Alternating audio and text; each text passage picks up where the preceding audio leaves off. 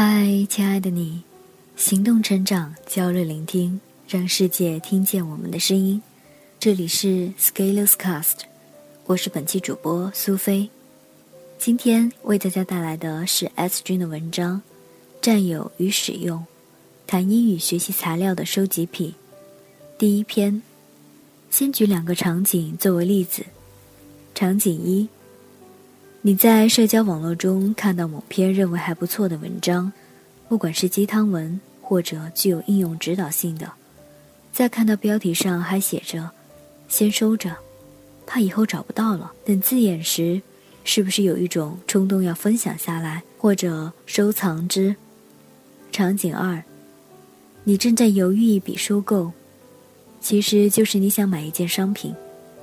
这件商品你思想斗争了很久，当你感觉快要被自己说服的时候，如果商家告诉你这是最后一件，或者快卖完了，或者有其他的人也想买，是不是有内心一紧，想赶紧下单的冲动？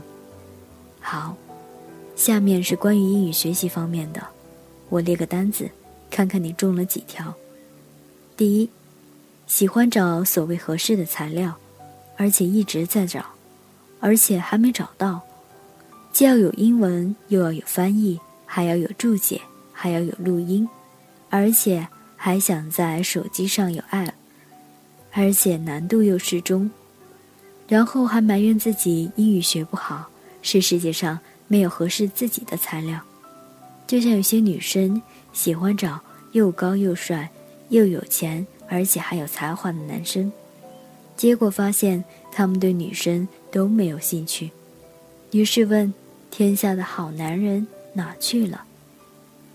第二，喜欢占有学习资料，在网速还不是很快的时候，喜欢用电骡、BT 或者迅雷。下各种各样的多媒体学习资料，或者收集电子书，几个 G 的收集，在硬盘不是很大的时代，会刻录光盘，在移动硬盘价格跳水的时候，会一个个写满硬盘。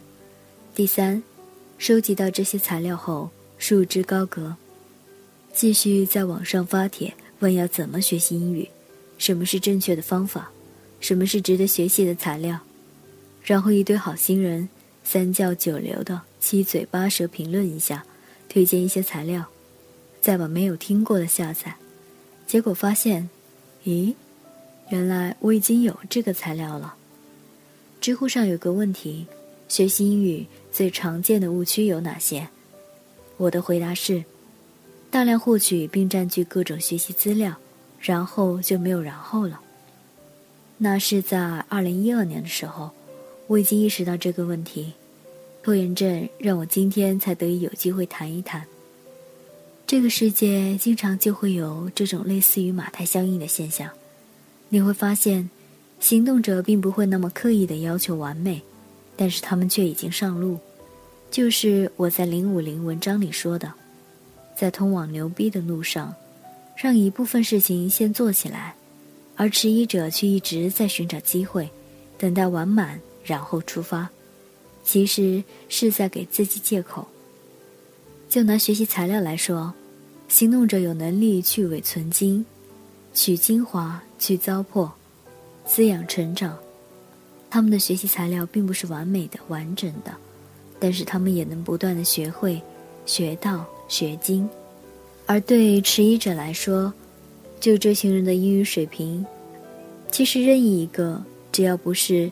粗制滥造、胡编瞎写的教材，都能完成最基础的一个飞跃，但是他们就是不愿意放下自己高贵的心，继续在孜孜不倦地追求着所谓好方法、好材料。就像零五零文章里的高帅富和尚，为什么有这种情况？我们下期从占有与使用的角度来解释。好了，今天的节目到这就结束了。我是苏菲，如果你喜欢我们的节目，就请关注并转发吧。我们下期再会。